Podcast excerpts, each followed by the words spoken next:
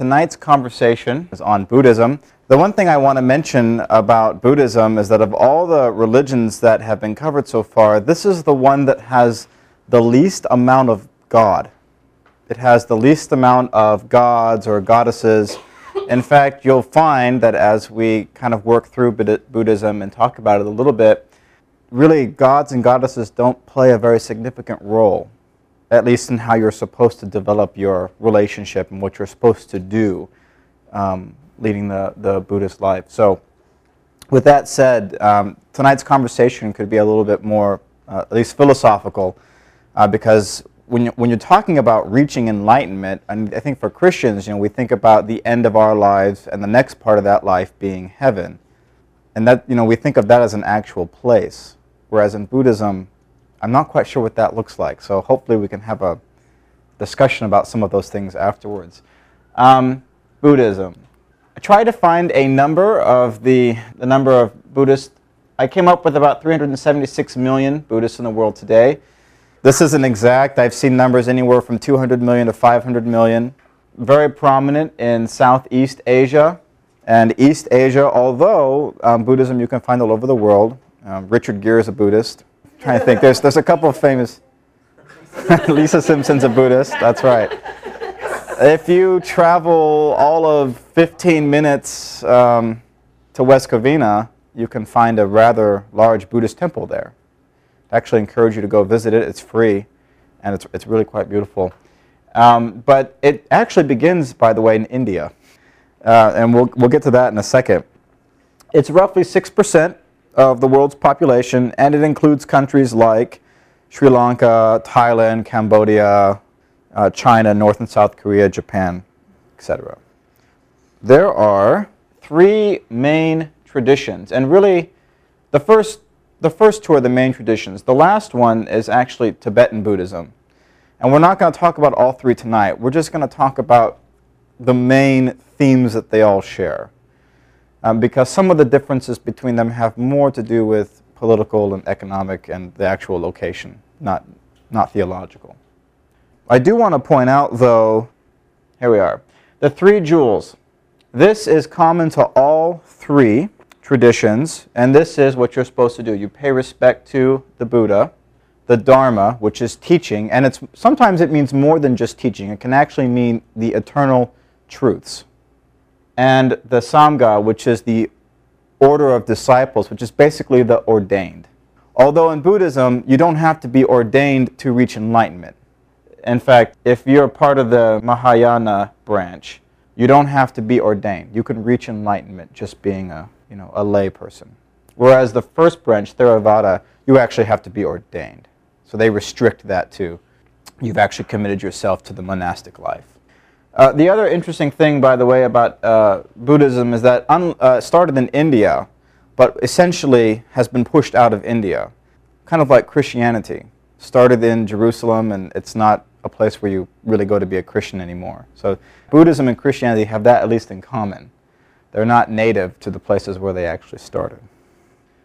If you do these, if you follow these three things, you'll reach enlightenment.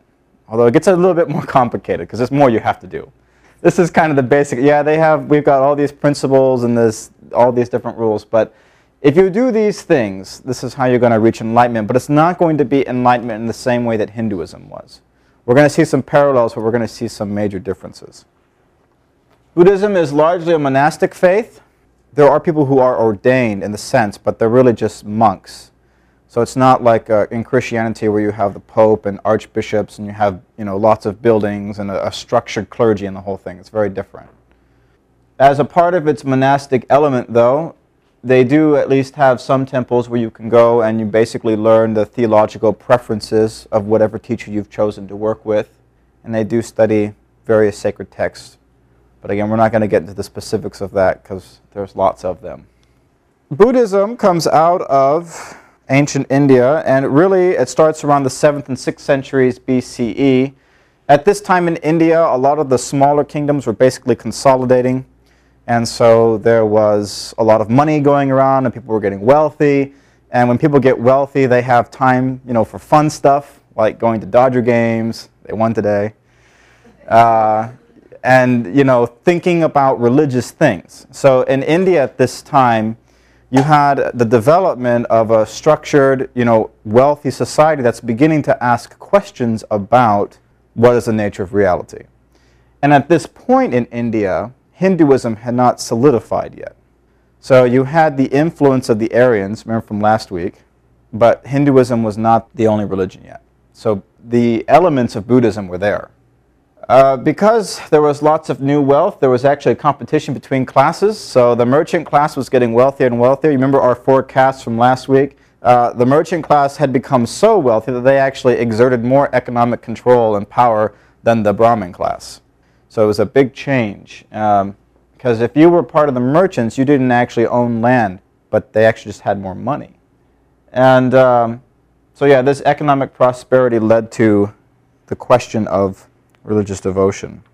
Because Hinduism hadn't, didn't have a firm hold yet, you had basically along the Ganges River, you had just various teachers. And you could go and study with them, and you got to pick, kind of like going to, you know, college. You know, there's your list of professors for whatever field you want to study. Just say, you know, it's all in religion, and you pick the one that you either like the most, maybe the one that assigns the least amount of homework, whatever you need to do. And this is kind of the way it was done then. They would actually look for people, hey, this guy doesn't have as many requirements. Um, so maybe I'll study with him. But along the Ganges River is where you had all of these basically monastic camps. And people would just show up and say, I want to devote, I want to devote my life to studying what you're teaching. Uh, the unique thing about them is they admitted people who were non-Brahmins. And last week, again, in Hinduism, if you were part of the Brahmin class, you were the only ones who could teach. But in the, this early Buddhism, you didn't have to be part of the, the upper caste. You could actually be in a lower class and, and learn um, enlightenment. And these are just some of the disciplines that were included. So if you wanted to become one of them, you had to have a vow of celibacy. There were dietary restrictions. You actually had to do quite a bit of manual labor um, you were basically expected to keep the camp running and uh, quite a bit of meditation and study. So it wasn't, wasn't easy. You were kind of giving up all your wealth and everything and committing yourself to this. Yeah. If you were in a lower caste, would the hope then be you would still practice so that you would reincarnate in the higher class? Or would that be? Right, exactly. But remember, at this time, Hinduism is around. I mean, the ideas, the foundation is there for Hinduism, but it hasn't quite formed in that way. So really the issue here for them at this time was these people, you know, are, are getting rich. You know, the Brahmins, the Brahmin class wasn't as concerned with religiosity at this point as much as they were kind of the economic situation that was unfolding. The fact that you had people from a lower ca caste who were actually learning things. But later, yes, if you're in a lower caste, then you're there for a spiritual issue, which is not true of Buddhism today either. There's no caste system in Buddhism. So. Um, so yeah, very appealing. I know everybody wants to run off right now so they can take their vow of celibacy and their dietary restrictions and work really hard every day. No one? Oh yeah. Did you come across anything in your research that suggested why those requirements may have been appealing at that time? Yes. Uh, part of it has to do with how they viewed the you know, your existence. So the thing they felt, which is keeping you tied to this world of suffering and pain and all of this is because of your desire. So if you eliminate X, Y, and Z, then you won't be struggling from that, you know, that ego, that desire. And that's going to get more developed. Because it's not something that uh, right away seems appealing to most people. Gods and goddesses, they function in real minor capacities. As creator gods, as weather gods, but not as actual deities that are worshipped. In fact, they're not even responsible for salvation. You're on your own for that. It's up to you to reach enlightenment. Okay, so there's no um, God that's going to provide that for you. So what I wanted to show here is just some of the innovations. So they taught, unlike Hinduism, they actually taught of the impermanence of the human soul. Okay, so the, the soul changes. It's not one fixed thing unlike in Hinduism, and also they taught social equality, which would have been very appealing for a large segment of people. Yeah. So were most of the people that signed up for those early kind of teachings like lower caste that felt like they didn't have a chance to learn about their religion in Hinduism? I'm not sure entirely, but what the text and the research I did seems to suggest is yes, you had lower caste who, uh, who were signing up, but you also had people who had become wealthy and we're simply now asking religious questions, which is going to come back in a second because uh, when the Buddha comes, okay, his father tries to uh, make sure that his life is protected so that he never sees suffering or anything bad, so he doesn't pursue the monastic life. So there's this idea already back then in the 6th century that you can't help but see the suffering, and when you see that and when you see the pain in the world, it's going to make you ask these kinds of questions. But certainly, if you were poor and you could be e equal, that would be appealing. Uh, they also borrowed ideas from early Hinduism, though. Karma. Karma plays a role, but there's, in this case, good karma is not as bad as it was in Hinduism. Remember, we said good karma was still bad uh, rebirth, and the ascetic life. Okay, so there's still a lot of influences on Buddhism.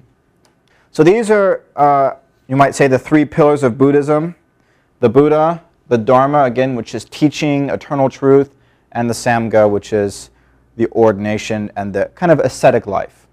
Interesting to note that the Buddha is supposed to come at a time when Dharma has declined. Same thing in Buddhism.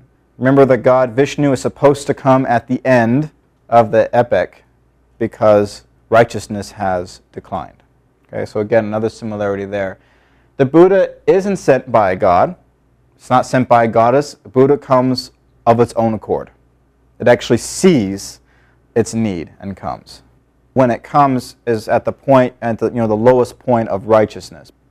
So it, it intervenes in the world when it's absolutely necessary there's only one. So you, when you reach enlightenment, by the way, you don't become Buddha.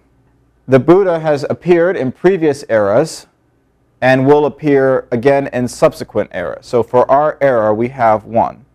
This is the person who has achieved full enlightenment. So they've been given that status. Yes? How long is an era? Is it like Hinduism where it's like a No. It's not numbered like in Hinduism where we actually have, you know, how many years or a god years.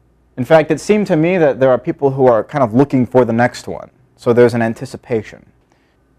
Um, he lived to the age of 80. All traditions agree on that. They all agree on it. What they don't agree on is when exactly he lived. So some have it as early as 624 BCE, while others have him dying around 368. And they all use different texts to support their claims and whatever. Um, but somewhere between 624 and 368 BCE is where he lived his 80 years. Again, achieved enlightenment through his own meditative and reflective efforts. And what I want to read is the life of the Buddha. The Buddha didn't just appear one day. Okay? He himself had been reincarnated several hundred times before actually reaching the stage of enlightenment where he could become the Buddha.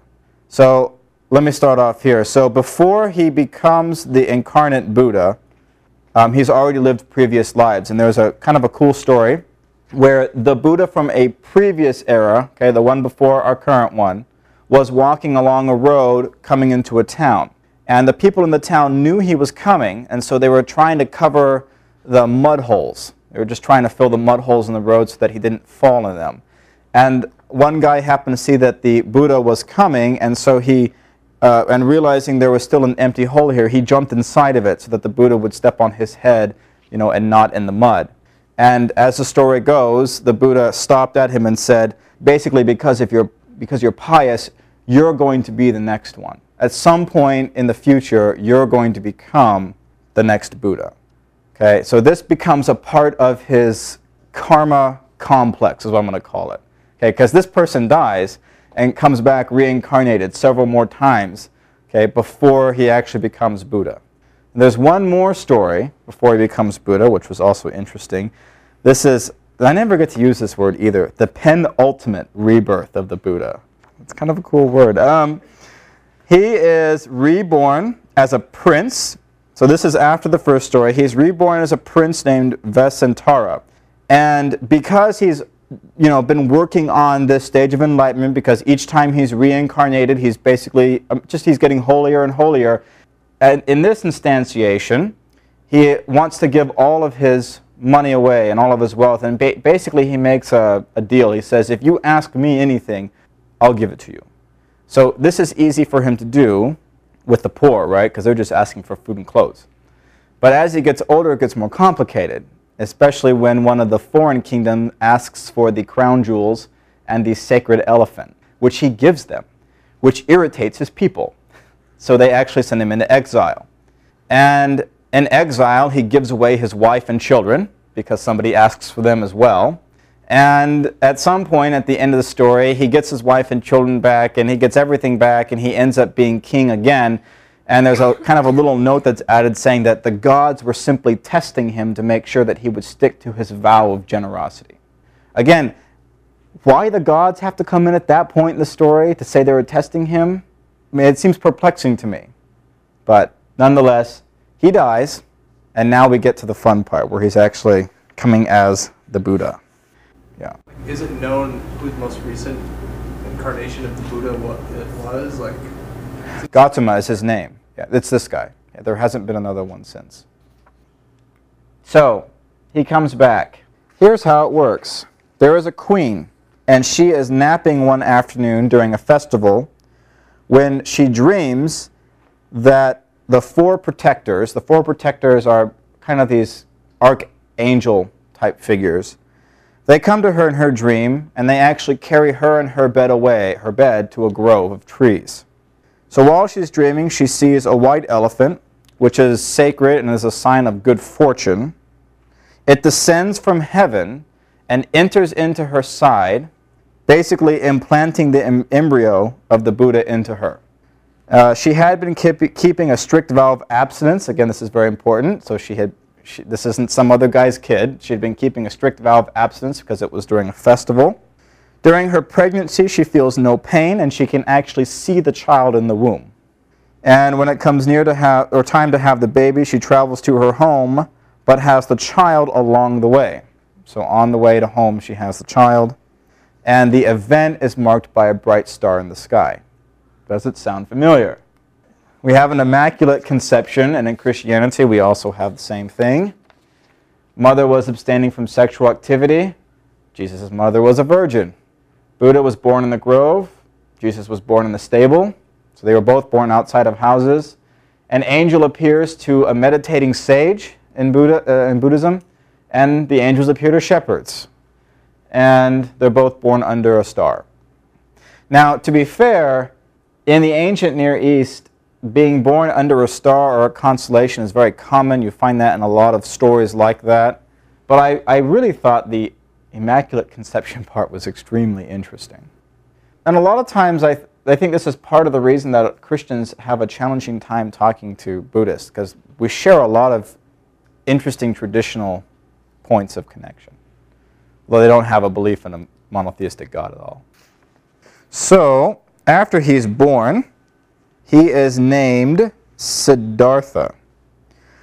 And his king, the king names him this, but nobody actually calls him that name. They refer to him as the Buddha. Uh, his father, however, has many of the Brahmin class come in, and they come in and they basically tell him, uh, "Your son's going to be the next Buddha." And he doesn't want his son to do. He doesn't want his son to do that. He wants his son to be an emperor, a ruler. So he goes about trying to hide all of the evils of life from his son. This doesn't work. One day, as he's out on a chariot, he comes across the four sights. One is a sick man, the second is an old and suffering man, the third is a dead man, and after he has seen these three, he sees a monk. So for his entire life, he had this he lived this privileged life, this sheltered life. Then all of a sudden, he sees the four sights and he says, I can't do this anymore. Okay, so he flees the castle that night and once he gets away from the castle, he takes off his robes, he gives them to someone else, uh, puts on poor man's clothes, and begins the ascetic life. He becomes a monk. Exactly what his father didn't want. He's not the Buddha yet, though. There's a temptation story. At this point in his life, he was trying to live the ascetic life. He had given up everything. And he had yet to reach full enlightenment. So he's very conflicted. So he sits down under a tree to meditate. And as he's meditating, Mara, who is the Lord of Death, who is also someone who thinks he's the ruler of the world, comes to him and tries to tempt him. Again, you see the, you see the overtones here. Um, what, the first thing he does is he tries to make him move, tries to make him break his meditative trance. He tries to uh, offer his daughters to him. Hey, give up your mission. You can have my daughters. He, um, he says, okay, that doesn't work. I'll give you one wish, any wish you want, just for you to go home and be king. Don't be a monk. He even sends his sons to attack him. He sends his sons, they attack him. It's more of a kind of a psychological attack, but at this point he's become so spiritually strong that he's able to withstand the attack. And finally, he engages him in a debate. In the ancient Near East, the way you won a debate was the following way. If the crowd cheered for you, you were winning. Okay? The only crowd there was Mara's sons. so he was winning. But just as it seemed that the Buddha was going to lose, he cried out to the earth, and the earth made such a loud noise that he won the debate. Okay, so he resisted the temptation of the Lord of Death. And of course, he had, uh, prior to this, been, been living the ascetic life. So, not a lot of food, not a lot of water, right? Fasting, whatever. Interesting. Temptation story. Okay, and of course, this is prior to at least our account of our temptation story. Yeah. Is it stated in the scriptures or just tradition that the Buddha is always male, or can it be a female, or? I don't know if the Buddha is always male, but women are not inferior in the Buddhism.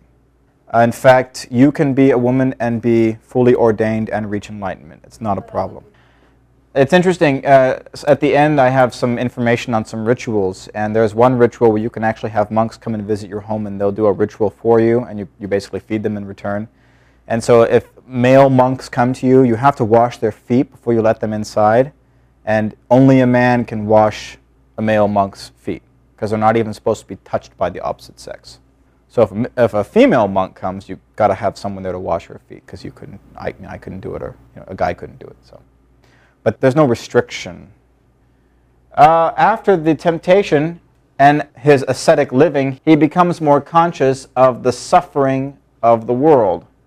What happens is, this is the last stage before he finally becomes Buddha, he had been taught kind of the practices of yoga. And in yoga, you're supposed to kind of jump into your unconsciousness and you kind of depart from the world. And what he realized after the temptation, what he realized when he became conscious of the suffering in the world, is that you actually have to come into the world. You have to bring enlightenment to the world. So as opposed to leaving it, you need to come into it and, and essentially fix it. Okay, this is a this is a big move for him because he hadn't learned this when he was studying under his yoga teachers and, and learning these types of meditations. And so he goes through the three watches. First, he remembers his past lives.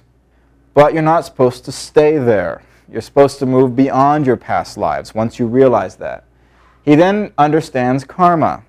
Okay, he understands that he's been reborn. And he understands the process of continually being reborn. And finally, he understands how to end suffering. And because of this, he enters into a state of complete awareness and total insight, becoming the Buddha. Uh, now that he has complete understanding. He's now reached full enlightenment as the Buddha.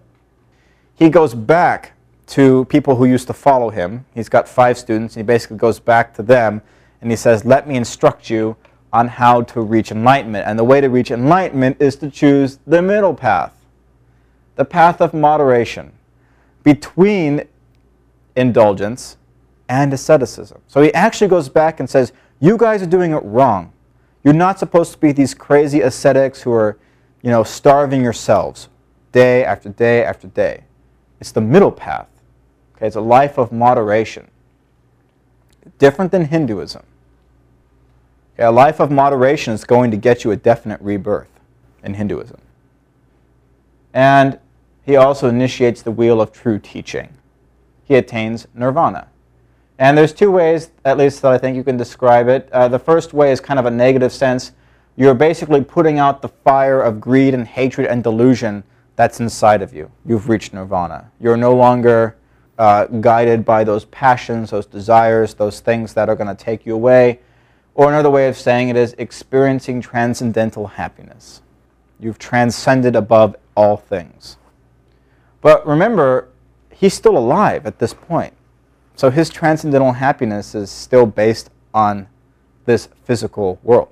Okay, he hasn't like left his body or anything. Okay, the Dharma.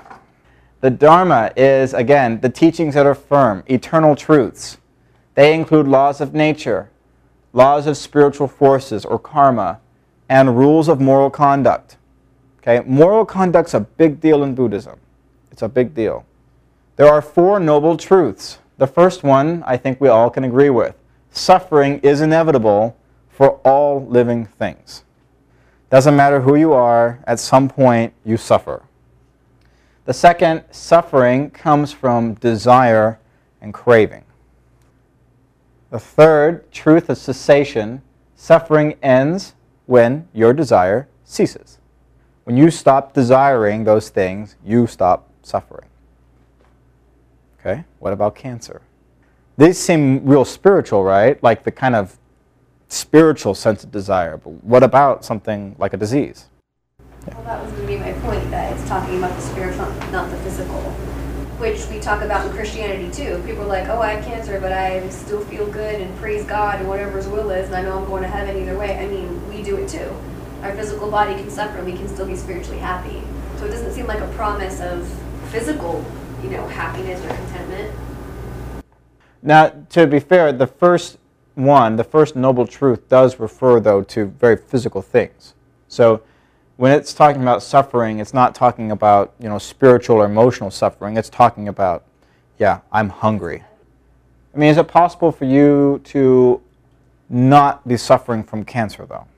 In other words, is it possible that you could really be fine with it. You don't desire it. You don't desire to be sick, but you don't even desire a cure either. Maybe you've just accepted it. But that goes against something like the Buddhist idea is like going against any suffering whatsoever. And like as far as I understand it, like that you're ascending, for lack of a better word, like being enlightened, like past it. And so like the, the suffering isn't there, or I don't know if that's the right term, but like that when you get rid of that desiring, then the suffering will not happen. Maybe the question is, can you break desire up in that way? Can you make it either physical or spiritual? Maybe that's the problem we're struggling with here, is because in, the, in, one sense, the word, it seems like you should be able to reach enlightenment, right? But your body may still suffer, but you shouldn't be penalized for that. But in the same hand, I, I understand what you're saying. Look, maybe you still have some desire in your life since you're suffering. Uh, the last noble truth is the truth of the Eightfold Path. And this is eight areas of self-improvement. Okay, so if you work on these, you're going to be able to get to the point of enlightenment. My next slide doesn't actually have eight on there, though. I made, I forgot two, so someone would figure it out eventually. The first one is right view, which means you have understood the noble truths. The previous slide. So you have the right perspective. Right thought, again, refers to you have, you're trying to free your mind from desire ill will, cruelty, those types of things. And the other ones that follow are just practical ways in which you can live a better life, okay, to reach enlightenment. Right speech, don't say bad things about someone. Right effort, you know, make sure that your priorities are in the right place. Uh, right meditation, right mindfulness. Other ones here, the two that I forgot, uh, right action right? Knowledge or livelihood. And action and livelihood are kind of the same thing. Yeah. How is freeing your mind from desire moderation, the middle path? How do those work? I mean, if the idea is like you guys that are ascetic, we're going too far, and then we're going to take the middle path, how is freeing your mind from desire the middle path? Another way I might ask that question is, is it wrong to desire these things?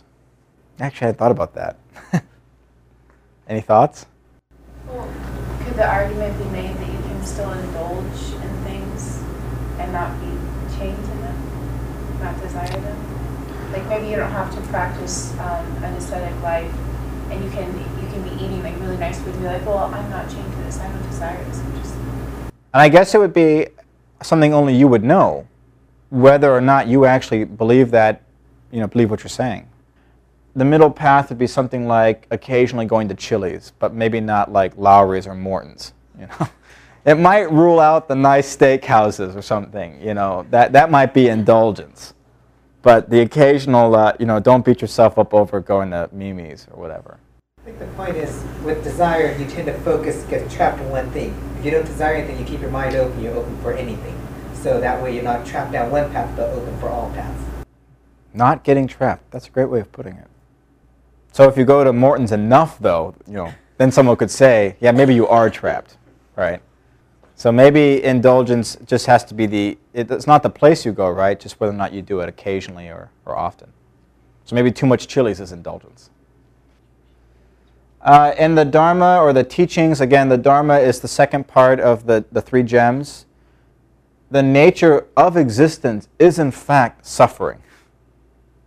So it's not just a noble truth. Whether or not you realize it, that's the nature of existence suffering. And some people, I guess theoretically, go through their life never realizing it. But it's the state of, it's the way things are. Um, nature of existence, it's also about impermanence. Okay? All things pass away. And so we are supposed to strive for what is not arisen. So you're supposed to avoid things that arise, and a thing that arises is something that passes away. So if you're striving after something or if you're yearning after something that passes away, you're working on the wrong thing. I think that the way that we should be thinking of striving in this context is to look at its consequences. And so if you are striving to live a life where you're not harming other people, where you recognize it because other people are suffering, you're, you're going to do things to minimize that, that there's just nothing wrong with that. And I think that's part of why he talks about the middle path as well. It's very practical. You know, you're not getting dinged points for that kind of, or striving for that. 99% of all things have to fall into the arisen category. Even the creation. They view creation very similar to Hinduism. It comes and goes, comes back and goes again, comes back, etc. So even crea- I mean, the, the creation itself is something that's arisen. I think striving for what has not arisen is striving for enlightenment. That's the only thing I could think of.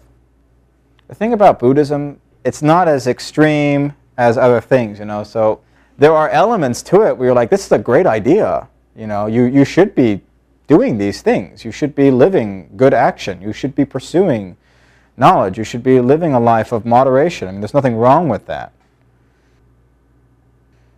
And uh, the next part, there's no soul. So there is no eternal, unchanging self. Remember, Buddha is still a human. The Buddha is not a god, and the Buddha doesn't see himself as a god. It's what I call the karma complex. But think about it when he's born, he doesn't know he's the soul of the Buddha. Like in Christianity, right? We think, okay, we're born, we live, we die. That's my one contained it. Nothing adds to it from the beginning, nothing adds to it from the beginning or the end. You know, and I get to somehow, even when I go into heaven, I get to retain that sense of, like, this was mine, right? And so there's, you know, there's some continuity there. So I think what's difficult for us to, to understand is we're dealing with a system of thinking here that's totally the opposite. It's not dealing with like a permanent, you know, this is the one thing, and once it's gone, it goes away forever. Right, I understand that, but what gets reborn is not a soul. There's no such thing as a something has to be reborn to the point where you're recalling past lives. And the whole point of being rebirthed is that you were alive and then you die and then you come back and then you die and then you cut. So something's coming back. Some type of entity, and I don't, I don't want to say it's a soul, but I don't want to say it's, it could be an essence, or, or it could be an essence made up of parts even. The point is, if it's an essence made up of parts, it's still not one static, unchanging soul. And part, part of the confu- or not part of the, the struggle, I think, for us is we think exactly the opposite about the soul. Because we might call that the soul. We might look at that and say, okay, that's the soul, right? It's, it's being reborn. But for them, that's not the soul. There is a goal, okay? The end of the goal is to enter into nothingness. So when you reach enlightenment, you're not reborn. Again, this is why it's not a permanent soul. You don't reach enlightenment and then exist somewhere in enlightenment as a soul. Uh, you, should, uh, you should avoid not the word soul, but you should avoid the very idea of soul because it reinforces the idea of self. Okay, that's part of the problem too. The more you cling to the idea of one soul, you're just clinging to self. You're clinging to desire. But I mean, but again, this is this is where it, I think it's helpful to understand, is at least in the conclusion, right? Uh, there are three instructions: training, concentration, and causality. So training essentially means you follow the moral and basic precepts for proper training. Concentration is just the development of a focused mental state. You need to be focused. And finally, everything that arises does so because of dependent factors. So understanding causality, understanding cause and effect, and understanding that all things are completely dependent on other things is something that you need to grasp. Once you begin to understand that, you know, the idea of that kind of one unified soul, I think, begins to kind of deteriorate. Because now you're just looking at the fact that there's so much cause and effect. The Sangha is the third part, the third jewel, and uh, this is the officially ordained people. Again, I mentioned earlier, in the first Buddhist tradition, they believe, the Theravada, they believe that really the people who only reach enlightenment are the people who dedicate themselves to the ascetic life, which is this kind of ordination. You know, they're wearing the robes, they live in the monastery, etc. But the other views believe that you can be a lay person and reach enlightenment as well. So the term ordained you have to use loosely. It's a Western term applying here and it doesn't fit real nice. Ordination, though, if you become an official member of a monastic community, requires chastity, poverty, obedience, and a plethora of other things. And like any monastic community, uh, novices join and they're basically assigned teachers and they get all the crummy jobs. Again, in other traditions, the Sangha includes the lay people, so they're not separated out from the people who are monks. They do recognize, though, that the path of enlightenment requires greater devotion, and because of that, there are different people who are at different stages.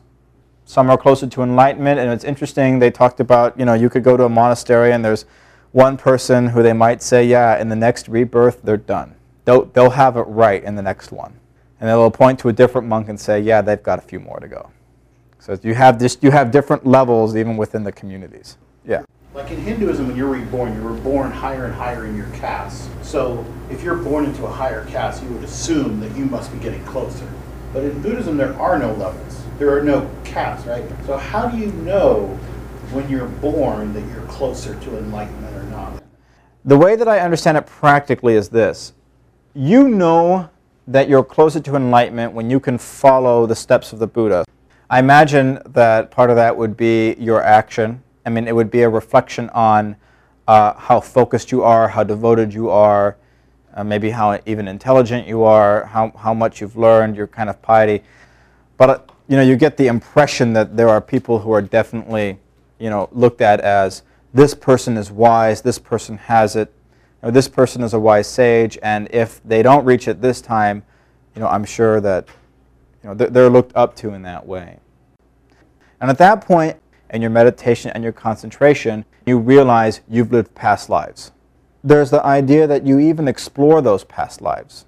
So I'm not sure if that entails kind of an awakening, not necessarily of a memory, but of your essence. And maybe it allows you to focus more because you're tapping into you know, the reality of your past, what you were, and now you're bringing that with you and you're kind of finishing it off. So what's interesting today, we have people who say that they, uh, they can tell you about their past lives. They went to a psychologist, did hypnotherapist, and can tell you about their past lives. i I've never believed that, but it's interesting. I don't know if I want to know what my past life was, in fact. I have a bad idea that it probably wasn't good. okay, so moral precepts. Buddhists strive to live moral lives, not as commandments from gods, or not even necessarily from the Buddha. So it's not even like, oh yeah, Buddha told me. Even the layperson will kind of say, yeah, I need to live a moral life. And there's five basic precepts that you can follow. Abstain from destroying the life of living creatures. Many Buddhists are vegetarians. In fact, in way back, back in the sixth, seventh century, many of the you know real early Buddhists made it illegal to even do animal sacrifice because you were you are harming a living creature. Abstain from taking things out, not giving. That's always a good idea. Abstain from sexual misconduct, not from sexuality, but just from misconduct. Abstain from false speech and abstain from liquors that cause heedlessness. So if you can find a liquor that doesn't cause heedlessness, let me know. Three other precepts may be added during holy days. So if you're celebrating a religious holiday or a, a Buddhist holiday, and if you were ordained, you might also abstain from eating afternoon. You would even abstain from dancing, singing, music, and unseemly shows, and abstain from using high and luxurious seats basically having no fun at all. you were having the least amount of fun at the festival. Meditation, uh, again, just I wanted to go over these basic things. Meditation, it, sometimes it's just focusing on your breathing. Sometimes it means being mindful of your body. Other times you can be you can be focusing on an idea or a concept. And goals can include enhancing the power of your concentration again, which is part of the you know the system of being more focused and developing insight into truth about reality and oneself. Again, that last one is probably what prompted you in the first place to seek it out. Okay, so you're always asking that question the nature of reality, how, how, how do I work you know, in this world? Yeah. It's like what role do the gods play, like in Buddhism? Do the gods have names? Are there stories of their gods? Is it, do you worship? Do you, because like in Hinduism, obviously, they still worship certain. Yeah, the gods play a big role in Hinduism. And in Hinduism, you, you know, depending on your location, you might make one god higher than the other and, and kind of give it all the attributes. It, e- it even saves you, right? In Buddhism, if the gods have a story, it's only incidental. Gods don't save you, even Buddha doesn't save you. All the Buddha does is open up the possibility. It's, you know, it starts the wheel. Well, then why do they have like huge Buddha statues everywhere? Well, I'm not implying that he's not important, but I mean, he's the guy who has brought enlightenment to you. He has made it possible for you to understand, so you should not worship, but revere. But worshiping the Buddha isn't not going to get you to enlightenment. Nonviolence, and this is something that we just saw in Myanmar, right? The Buddhist monks who were protesting the government there. Harsh punishments in Buddhism are completely forbidden. So if you were a Buddhist king, harsh punishments, torture, out of the question. Um, prisoners were often released during Buddhist festivals, if you were a good Buddhist king. The Buddhist king was expected to maintain an army, but only for the self-defense of the people. There is therefore no just war theory of aggression. So you will never see, well, you shouldn't see from a, you know, a truly Buddhist country, we need to get them before they get us. And there are some Buddhists who even deny self-defense as justifiable. You can't even do self-defense. Not the majority, but there are some who think that. Yeah. Like what, um, on that note, if you're saying like a good Buddhist king, like are there any countries that are like their primary nationality or primary religion is Buddhism? Like, or which countries? Yeah, Cambodia, Sri Lanka, Laos, but those, many of those countries, of course, are not run by Buddhists. I mean, the majority of the population is Buddhist or can be Buddhist, but its governments are not. This is more of a, you know, back in the old days when you would actually have a, a person who was, you know, a Buddhist king. And again, they didn't all do this, but the idea is very strong that it's, it's really nonviolence. It's, it's not going to get you anywhere. Very different from us. I think even some of our theologians have written justifications for, you know, a just war type thing. Rituals. Um, there are merit-making rituals, so things that will get you good karma.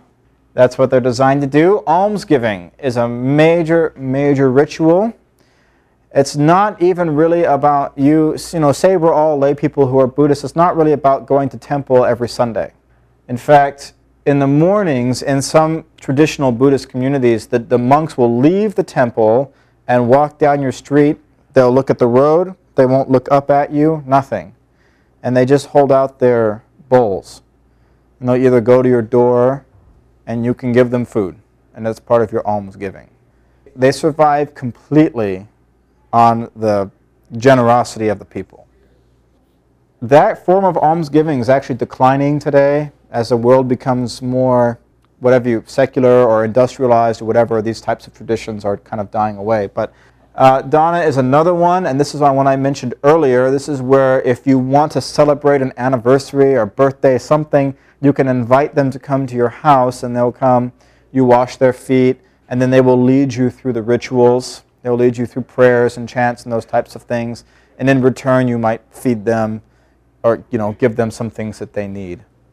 And this usually occurs in a home. Okay, it can occur at a festival in a temple, but it often just occurs in a home. And there is a festival called Buddha Day Festival, and that's where they celebrate his birth, his attaining enlightenment, and his passing into it. You might think of it as, as death, but it's not really death. He passes into full enlightenment. So that's the festival where they celebrate that. Supposedly, as the tradition says, it occurs, all three things occur on the same day over the course of his life. Yeah. I guess the question is like if today's practice, today's Buddhism, like if you're Richard Gere or you're anybody else who just says, I'm a Buddhist, like what does that mean? Like, is he just studying under a teacher and following this way, hoping to learn more about enlightenment? Like, what is, how is that modern practice? Right. Buddhism wasn't really known in the West until after the 19th century, so it's a relatively new phenomena here.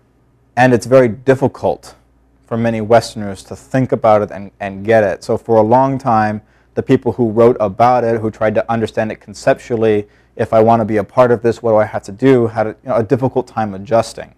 With someone like Richard Gere, I mean, I've wondered the same thing. You know, he could be studying with someone. I mean, we have enough of the enough Buddhism here in the in at least in California that you could go to a temple and join and put your life behind and kind of join that you know ascetic ordination if you wanted to. Whether or not Buddhism is as much a cultural identity as say Hinduism is. You know, the caste system is a it's a cultural identity like Islam. That I'm not so sure about. I get the impression that in Buddhism it's much easier. It's much easier to be a layperson in Buddhism because again, it's a, it's the middle road. It's moderation. Yeah. True Buddhism, and then the rest is like, oh, that's cool, include it too. Who cares as long as you're on the way to enlightenment? Or like, are you supposed to believe there's no souls, but then you're worshiping spirits and ancestors, which suggest soul and retaining your. I think it's too hard. I, I honestly think it would be too hard to say. I think that there's an there's certainly an ideal form of Christianity. There's certainly an ideal form of Buddhism. But then you have to ask yourself the question not only when it interacts with local customs and cultures, but then you have people involved. Are they really Buddhist? Are they really Christian? They say they are, right, but they do X, Y, and Z. I think that's something more, more or less we just have to accept and live with, as opposed to you know find the solution for it. Yeah. Is Zen Buddhism different than the three types that you put up there? Is it like a fourth type or is it subset? Or? It's not a fourth type. Um, some have made the, the criticism that's merely a westernized form of, of Buddhism. It includes things that we understand maybe a little bit more.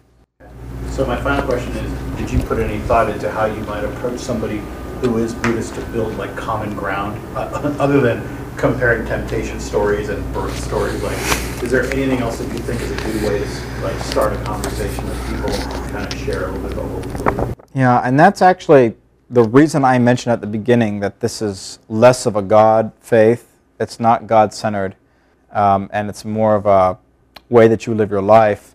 The short answer would be I think that the area of conversation you might have with someone is, yeah, I think you should uh, not give false witness. I think that you should live a life of moderation. I, I agree with all those things. The difficulty I fear you might run into is the minute you start talking about like a monotheistic God, you know, that created everything, everything is linear, you know, there's a, there's a point in history where there's salvation, and then it ends, and that's it. That's, that I think would be the struggle, and I'm not sure that they would feel any, re, any need to disagree with you. They might respond by saying, oh yeah, John, you live a good life. You live in moderation, you give money away, you do all these things, you're a good Buddhist. That's what I want to hear. But I mean, have you eliminated desire? Those types of things, you know. And how do you define desire? And that's kind of my short answer to that question. I, I think it's the most difficult one. Kind of like Hinduism, too. I don't think there's any need for them to necessarily. Well, no, not that there's no need, but they might not see a reason for it, for leaving. Well, let me, uh, let, let me pray as the team comes up to, to worship. Lord, we pray that we're trusting it in the right place by learning uh, more about your word, more about what other people believe. We're spending time growing in wisdom and understanding, just as you did. So honor our time tonight. Bless the time that we've invested tonight. May it return multiplying fruit for your kingdom in ways that we don't expect. Maybe just one or two thoughts that we glean from tonight that we start to think about become the seeds of a conversation with somebody we might run into. Lord, we're not trying to do this to manipulate people into conversations about the kingdom, but in our ignorance, so often we know very little about what other people believe. So tonight, again, as we always do, we dare to ask you. We dare that you would use us in ways that we don't even expect. You would put us in places where we might meet people who have different faith backgrounds than we do, and that we wouldn't shy away from it or become total ignorant and arrogant in our ways. That we would actually begin to find common ground, begin to explore the same things that they're exploring, and ultimately point us back to you, Lord. So we pray that we've done that tonight with our time. Pray that you're pleased with us for what we're doing. And if not, Lord, uh, that you direct us in the ways that you want us to run. Pray this in your name.